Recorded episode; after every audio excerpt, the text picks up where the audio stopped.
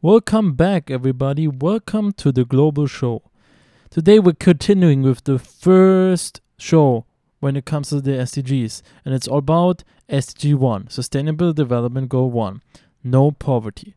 And I just wanted to talk about in general why are we talking about no poverty? It's really simple. In a lot of countries and basically looking at the ranking, especially in Africa, in South America, but also when we go towards like Turkmenistan, um, or even like the Asian, Indonesia, or Papua New Guinea, these countries have sh- still huge challenges when it comes to poverty. That's exactly why we have the SDGs and what that's why we have SDG 1 because we still have a lot of countries on this planet which has problems with poverty. And even even within the United States or even in Germany, um, we still have a challenge remaining. Um, but especially in uh, Africa, most of the African countries have huge, huge challenges when it comes to um, poverty. So, and, exp- and that's why the SDG one is part of the SDGs. And that and and I want to give you guys now a short intro, a bit of facts about poverty. Um, and basically, we are we are kind of not on track right now to eradicate poverty or reduce poverty, because we want to get it to zero percent. The plan was till 2030 to get it to zero percent. Facts are we're only gonna reach six percent. I mean, only it's still a lot. 2010 we were at 15%, 2015 we were at 10, so we basically took off 5%. Then from 2015 to 2019 we got to like 8 to 2 8.2% and now in 2030 we're probably only reaching 6%. And then we have to count COVID in the, in this because COVID will change the whole game again. We worked really well in reducing poverty, but 71 million people are pushed into extreme poverty in 2020. And why? Because of the pandemic. And that's really something we should consider and it's crazy that that you know COVID disrupted our planet in such a crazy way. But it's not only you know COVID, it's also through COVID young workers, people, you know, especially people coming out of university, coming out of high school, they have a challenging time now finding work. And most of the people, I read this article um, about um, students um, or, or kids, young adults living with their parents because they cannot afford anything else or to live by themselves. Um, and that's why uh, we have uh, this. That's why we're talking about poverty. But here comes one interesting fact and that's uh, connected to social protection. And that's 4 billion people don't have access to social protection.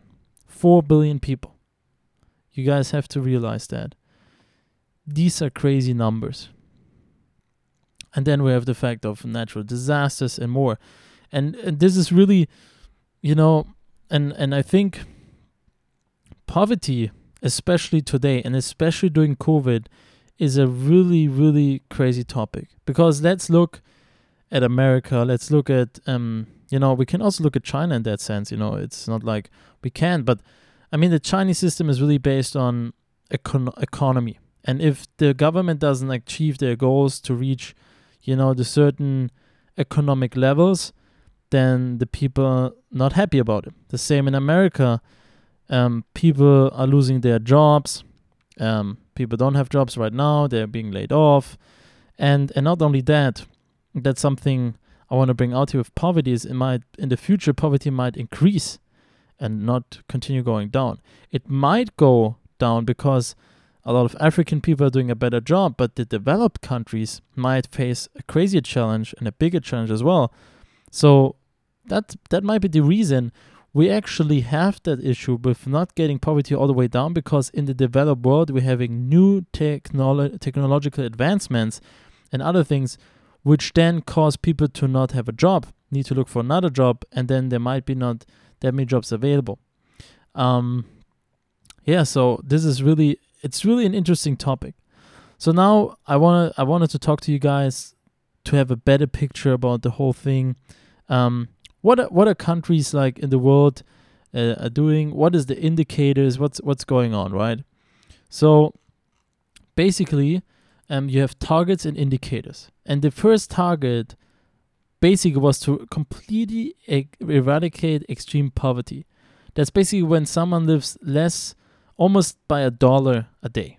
You know, this is the first target, which is which is crazy. You know, I mean, I'm sure in America this is not the case, but you have to also consider costs. You know, to live in America or live in Africa, but it's really, really, um, um, a, crazy target, right? It's a really crazy target. And I think this kind of some. I mean, there are several targets. You know, it is not the only target and the only indicator, but this kind of sums up where we want to head to, right?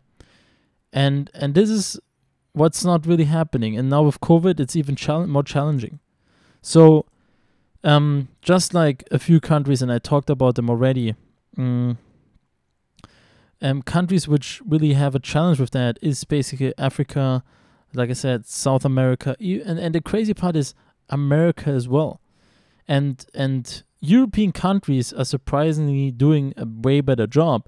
But then you have countries like Spain, Portugal, you know, um, Italy, um, Germany, Belgium. They all, and even the UK, actually have crazy challenges when it comes to poverty.